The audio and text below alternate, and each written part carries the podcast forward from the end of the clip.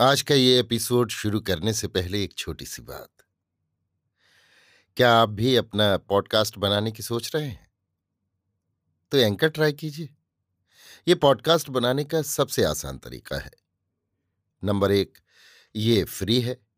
Number दो, इसमें कई सारे ऐसे टूल्स हैं जो आपको अपने फ़ोन और कंप्यूटर पर रिकॉर्ड और एडिट करने की फैसिलिटी देते हैं। नंबर तीन आप अपने पॉडकास्ट को डिस्ट्रीब्यूट भी कर सकते हैं, जिससे इसे स्पॉटिफाई और दूसरे प्लेटफॉर्म पर सुना जा सके। तो डाउनलोड कीजिए फ्री एंकर ऐप या विज़िट कीजिए एंकर डॉट एफ़ पर अपना पॉडकास्ट स्टार्ट करने के लिए। ये तो थी एक छोटी सी जानकारी, और अब शुरू करते हैं एपिसोड का सिलसिला। तो आज के एपिसोड में लीजिए सुनिए।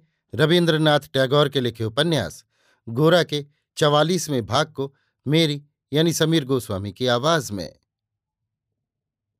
हरान बाबू ने प्रचंड रूप धारण कर रण क्षेत्र में प्रवेश किया। ललिता को अगेन बोट पर विनय के साथ आए आज पंद्रह दिन हो गए हैं। ये बात दो चार मनुष्यों के कान में जा चुकी है और धीरे धीरे फैल रही है। लेकिन अब दो ही दिन में ये समाचार फूस में लगी आग की तरह चारों ओर फैल गया। हारान बाबू ने बहुत लोगों को ये समझाया था कि ब्राह्म समाज के धर्म, नैतिक जीवन को ध्यान में रखते हुए इस ढंग के कदाचार का दमन करना उनका कर्तव्य है। यों ऐसी बातें समझाने के लिए अधिक मेहनत भी नहीं करनी पड़ती। सत्य के अनुरोध, कर्तव्य के अनुरोध से प्रेरित होकर, जब हम दूसरों की चूक पर घृणा प्रकट करने या दंड विधान करने को तैयार होते हैं, तब सत्य और कर्तव्य के अनुरोध को मानना हमारे लिए बहुत कठिन नहीं होता। इसीलिए ब्राह्म समाज में जब हारान बाबू ने अप्रिय सत्य की घोषणा की और कठोर कर्तव्य की पुकार उठाई, तब इतनी बड़ी अप्रियता और कठोरता के डर से भी अधिकतर लोग उत्साहपूर्वक उनकी मदद करने से न घबराए। ब्रह्म समाज के हितैषी लोग पालकी गाड़ी करके परस्पर एक दूसरे के घर जाकर कह आए, आजकल जब ऐसी ऐसी घटनाएँ होने लगी हैं, तब ब्राह्म समाज के भविष्य को घोर अंधकार में छिप गया समझना चाहिए।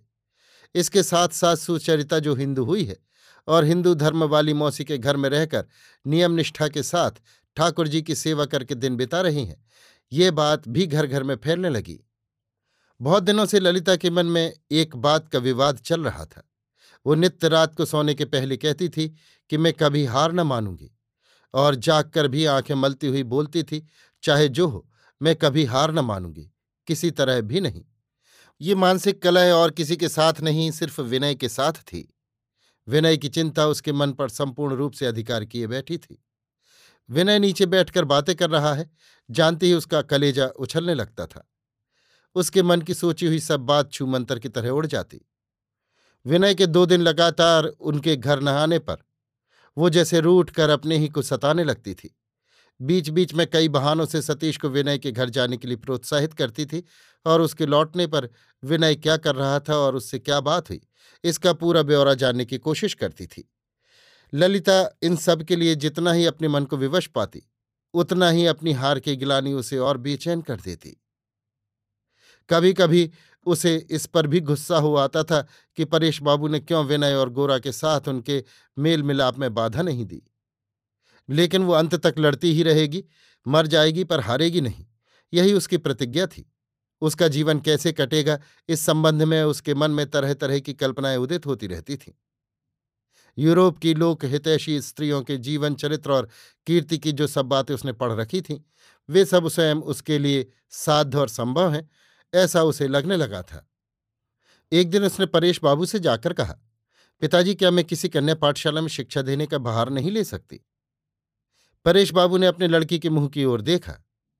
उसकी दो करुण आँखें मानो हृदय की भूख की वेदना के कारण कंगाल सी होकर ये प्रश्न पूछ रही थी।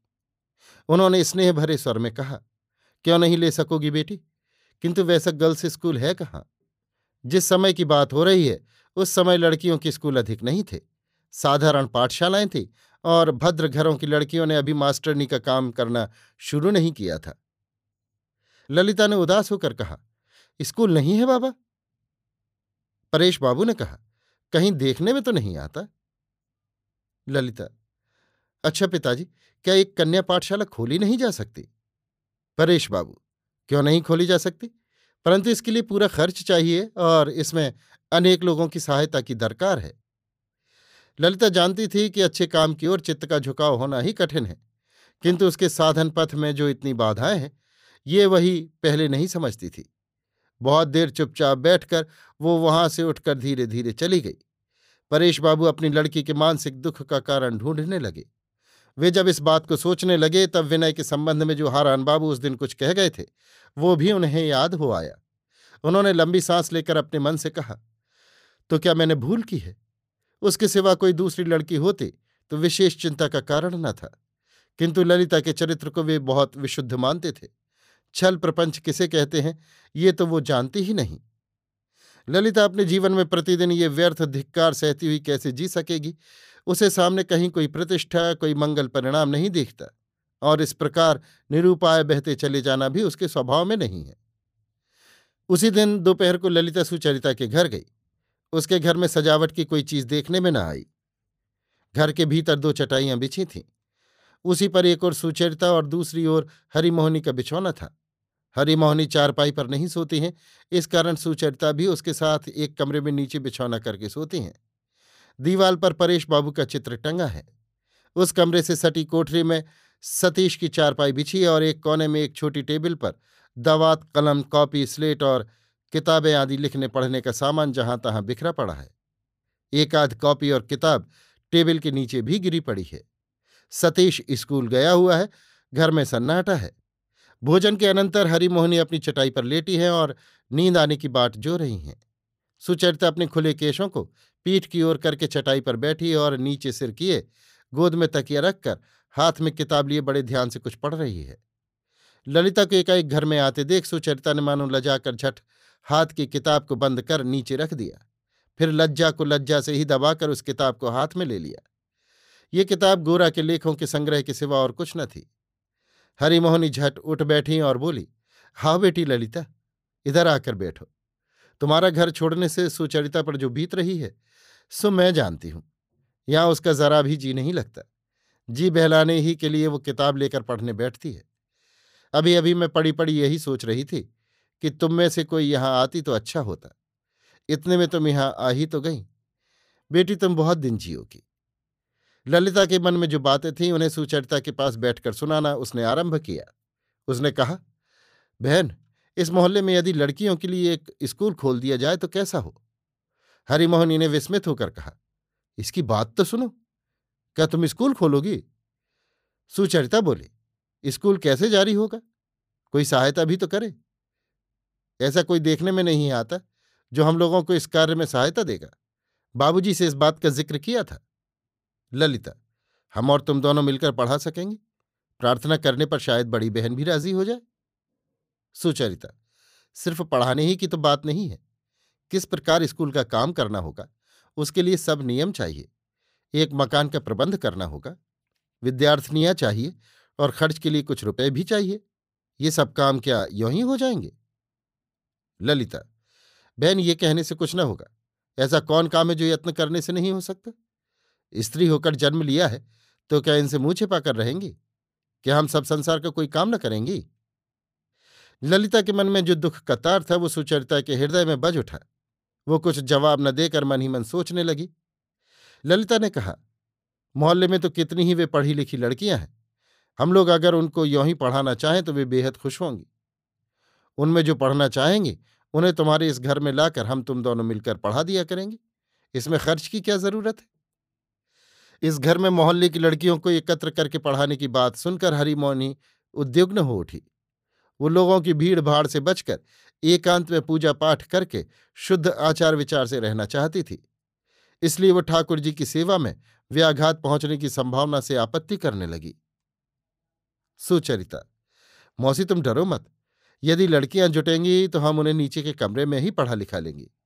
तुम्हारे इस ऊपर वाले कमरे में हम उत्पात करने ना आवेंगे। सुनो, ललिता बहन, यदि पढ़ने वाली लड़कियाँ मिलें तो मैं ये काम करने को राज़ी हूँ।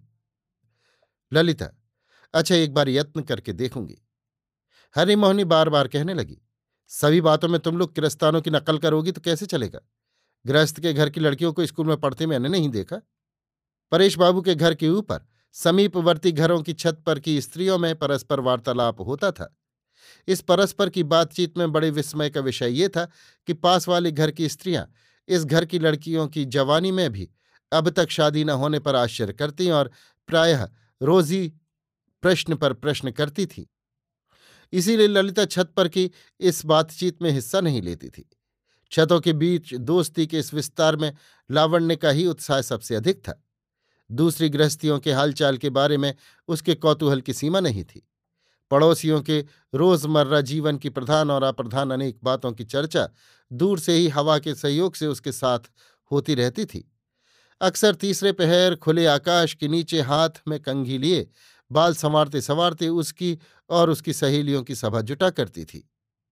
अपने संकल्पित लड़कियों के स्कूल की छात्राएँ जुटाने का भार ललिता ने लावण्य को सौंप दिया। लावण्य ने जब छतों ही छतों पर से इस प्रस्ताव की घोषणा कर दी, तब कई लड़कियाँ उत्साहित हो उठीं। ललिता प्रसन्न होकर सुचरिता के घर की निचली मंजिल का कमरा झाड़ पहुंचकर धोकर सजाकर तैयार करने में लग गई। किंतु उसका वो सजा सजाया स्कूल का घर सूना ही रह गया। पड़ोस के घर की लड़कियों के अभिभावक ये सुनकर कि हमारे घर की लड़कियों को फुसलाकर पढ़ाने के बहाने ब्राह्म समाज में ले जाने का प्रस्ताव हो रहा है, अत्यंत क्रुद्ध हो उठे। जब उन्होंने सुना कि परेश बाबू की लड़कियों के साथ हमारे घर की बहु बेटियाँ छत पर जाकर बातचीत करती हैं तब उन्होंने उन सबों को ऊपर जाने की एकदम मनाही कर दी और ब्राह्म पड़ोसी की लड़कियों के साथ साधु संकल्प पर असाधु भाषा का प्रयोग किया। बेचारी लावण्य ने नित्य नियमानुसार हाथ में कंघी लेकर अपनी छत पर जाकर देखा कि पास वाली छतों पर नवयुवतियों के बदले आज बूढ़ी बूढ़ी स्त्रियाँ आ जुटी हैं। ललिता इतने पर भी बाज न आई। उसने कहा, बहुतेरी गरीब ब्राह्मण बालिकाओं का फ़ीस वाले स्कूल में जाकर पढ़ना कठिन है। इसलिए उनको मुफ़्त पढ़ाना स्वीकार करने में उनका विशेष उपकार हो सकता है। इस विचार से वो विद्यार्थिनियों की खोज में स्वयं लग पड़ी और सुधीर को भी लगा दिया। उस समय परेश बाबू के घर की लड़कियों के पढ़ने लिखने का यश दूर दूर तक फैल गया था। यहाँ तक कि वो यश सत्य का भी अतिक्रम कर गया था। इसलिए कितने ही गरीब लड़कियों के माँ बाप खुश हो उठे कि वे ही हमारी लड़कियों को बिना फ़ीस के पढ़ावेंगे पहले पाँच छह लड़कियों को लेकर ही ललिता ने स्कूल जारी कर दिया। इस स्कूल के क्या नियम होने चाहिए? कब क्या पढ़ाना होगा? इस विषय में परेश बाबू से परामर्श तक लेने का अवसर ललिता को न मिला। वो एकाएक इस काम में प्रवृत्त हो गई। यहाँ तक कि इस साल के आखिर में इम्तहान हो जाने पर लड़कियों को कैसा पुरस्कार देना चाहिए? इस विषय पर लावण्य के साथ ललिता तर्क वितर्क करने लगी। ललिता पुरस्कार या पाठ के लिए जिन पुस्तकों का नाम लेती थी, उन्हें लावण्य पसंद न करती थी और इस विषय में लावण्य जो कुछ कहती थी, वो ललिता को पसंद न आता था। लड़कियों की परीक्षा कौन लेगा, इस पर भी बहस हुई। लावण्य यद्यपि हरान बाबू को जी से पसंद न करती थी, तथापि वो उनके पांडित्य से परिचित थी और उनकी विद्या का सुयश सर्वत्र ख्यात है, ये वो जानती थी। हारान बाबू उस पाठशाला के परीक्षक या निरीक्षक नियुक्त हों तो उस पाठशाला का विशेष नाम होगा। इस विषय में उसे कुछ भी संदेह न था, किंतु ललिता ने इस बात को एकदम अस्वीकार कर दिया। दो ही तीन दिन के भीतर उसकी छात्राओं की संख्या घटते घटते क्लास खाली हो गया। ललिता अपने सूने क्लास में बैठकर लड़कियों के आने की बाट जोहने लगी। किसी के पैरों की आहट सुनकर वो किसी छात्रा के आने की आशंका से चकित हो उठती थी। इस प्रकार जब दो पहर बीत गया, तब उसने समझा कि किसी ने विघ्न डाला है। पास में जो छात्रा रहती थी, उसके घर ललिता गई। छात्रा आँखों में आँसू भरकर रोती हुई सी बोली, माँ मुझको जाने नहीं देती हैं। उसकी माँ ने कहा, वहाँ जाने में अनेक बाधाएँ क्या है ये स्पष्ट नहीं बताया? ललिता बड़ी माननी है। वो दूसरी ओर अनिच्छा का लेश मात्र देखने से न हट कर सकती है और न कारण ही पूछ सकती है। उसने कहा अगर बाधा है तो मत भेजो। उसके बाद ललिता जिस घर में गई, वहाँ यही बात सुनी कि सुचरिता भी हिंदू हो गई है। वो जात पात मानती है, मूर्ति पूजती है, उसके घर में जाने से लड़कियों के चित्त पर उसका प्रभाव पड़ सकता है। ललिता ने कहा, अगर यही एकमात्र उज्र हो तो मेरे ही घर में स्कूल होगा। किंतु इससे भी आपत्ति का खंडन न हुआ। इसमें कुछ और भी गांठ लगी है। ललिता ने अब और छात्राओं के घर जाना उचित न समझ सुधीर को बुलाकर कहा, सुधीर सच सच बतलाओ, क्या मामला है? क्यों लड़कियों का आना एकाएक बंद हो गया? सुधीर, हारान बाबू तुम्हारे इस स्कूल के विरुद्ध हो गए हैं। वो नहीं चाहते कि ये स्कूल चले। ललिता, सुचरिता बहन के घर ठाकुर जी की पूजा होती है इसी से? सुधीर, सिर्फ़ इतना ही नहीं। ललिता ने अधीर होकर कहा, और क्या? कहते क्यों नहीं? सुधीर ने कहा बहुत बातें हैं। ललिता, शायद मैं अपराधनी समझी गई हूँ। सुधीर चुप हो रहा। ललिता ने क्रोध से मुँह लाल करके कहा यह स्टीमर के द्वारा मेरी उस जल यात्रा का दंड है। यदि मैंने वो अविचार का काम किया तो अच्छा काम करके प्राश्चित करने का मार्ग हमारे समाज में एक बारगी बंद मालूम होता है। क्या मेरे लिए सभी शुभ कर्म इस समाज में निषिद्ध है? मेरी और मेरे समाज की आध्यात्मिक उन्नति का तुम लोगों ने क्या यही मार्ग ठीक किया? सुधीर ने बात को कुछ मुलायम करने के अभिप्राय से कहा, विनय बाबू आदि कहीं इस विद्यालय के साथ सम्मिलित न हो पड़े, इसी का भय वे लोग करते हैं। ललिता ने क्रोध से आग बबूला होकर कहा, भय नहीं, समाज का भाग्य मानना चाहिए। योग्यता में विनय बाबू के साथ बराबरी करने वाले कितने आदमी ब्रह्म समाजियों में हैं? सुधीर ने ललिता के क्रोध से संकुचित होकर कहा, ये तो सही है, किंतु विनय बाबू तो ललिता, यही ना कहोगे कि वे ब्राह्म समाज के अंतर्गत नहीं है? इसी से ब्राह्म समाज उनको दंड देगा? ऐसे समाज को मैं गौरवास्पद नहीं समझती। छात्राओं को एकाएक अंतर्धान होते देख सुचरिता समझ गई थी कि ऐसा क्यों हुआ है? किसके द्वारा ये कुचक्र चल रहा है? सुधीर के साथ बातें करके ललिता सुचरिता के पास गई और बोली, कहो बहन, कुछ सुना है? सुचरिता ने मुस्कुराकर कहा, सुना तो नहीं है, किंतु सब जानती हूँ। ललिता ने कहा क्या ये सब सहने की बात है? सुचरिता ने ललिता का हाथ पकड़कर कहा, सहने में क्या मानहानि है? पिताजी कैसे सहनशील हैं? सब बातों को वे कैसे सह लेते हैं? ललिता, बहन, मैं तुम्हारी बात काट नहीं सकती, किंतु मेरे मन में कभी कभी ऐसा होता है कि कोई बात सह लेना एक तरह से अन्याय को स्वीकार करना है। सुचरिता ने कहा, तुम क्या करना चाहती हो, सो कहो। ललिता, मैं क्या करूँगी इस पर मैंने अभी तक ध्यान नहीं दिया है। मैं ये नहीं बता सकती कि मैं क्या करूँगी, परंतु कुछ करना ही होगा। हम लोगों के सदृश कर्तव्यपरायण स्त्रियों के पीछे जो लोग ऐसे खोटे भाव से पड़े हैं, वे अपने को चाहे जितना बड़ा क्यों ना माने, परंतु वास्तव में वे नीच हैं। वे भले ही उत्पात मचावें, मैं उनसे हार मानने वाली नहीं, कभी नहीं, किसी तरह नहीं, इसके लिए जो उनके जी में आवे करें। ये कहते ही ललिता ने ज़ोर से ज़मीन पर पैर पटका, सुचरिता कुछ उत्तर देकर धीरे धीरे ललिता के हाथ पर हाथ फेरने लगी। कुछ देर पीछे बोली, ललिता बहन, एक बार बाबूजी से पूछ देखो, वे क्या कहते हैं? ललिता ने खड़ी होकर कहा, मैं अभी उनके पास जाती हूँ। ललिता ने अपने घर के फाटक के पास आकर देखा, विनय सिर झुकाए बाहर जा रहा है।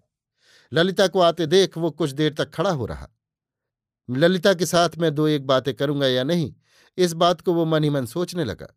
किंतु उसने अपने को रोक, ललिता के मुँह की ओर देखे बिना ही उसे नमस्कार किया और सिर झुकाए ही, झट चल दिया।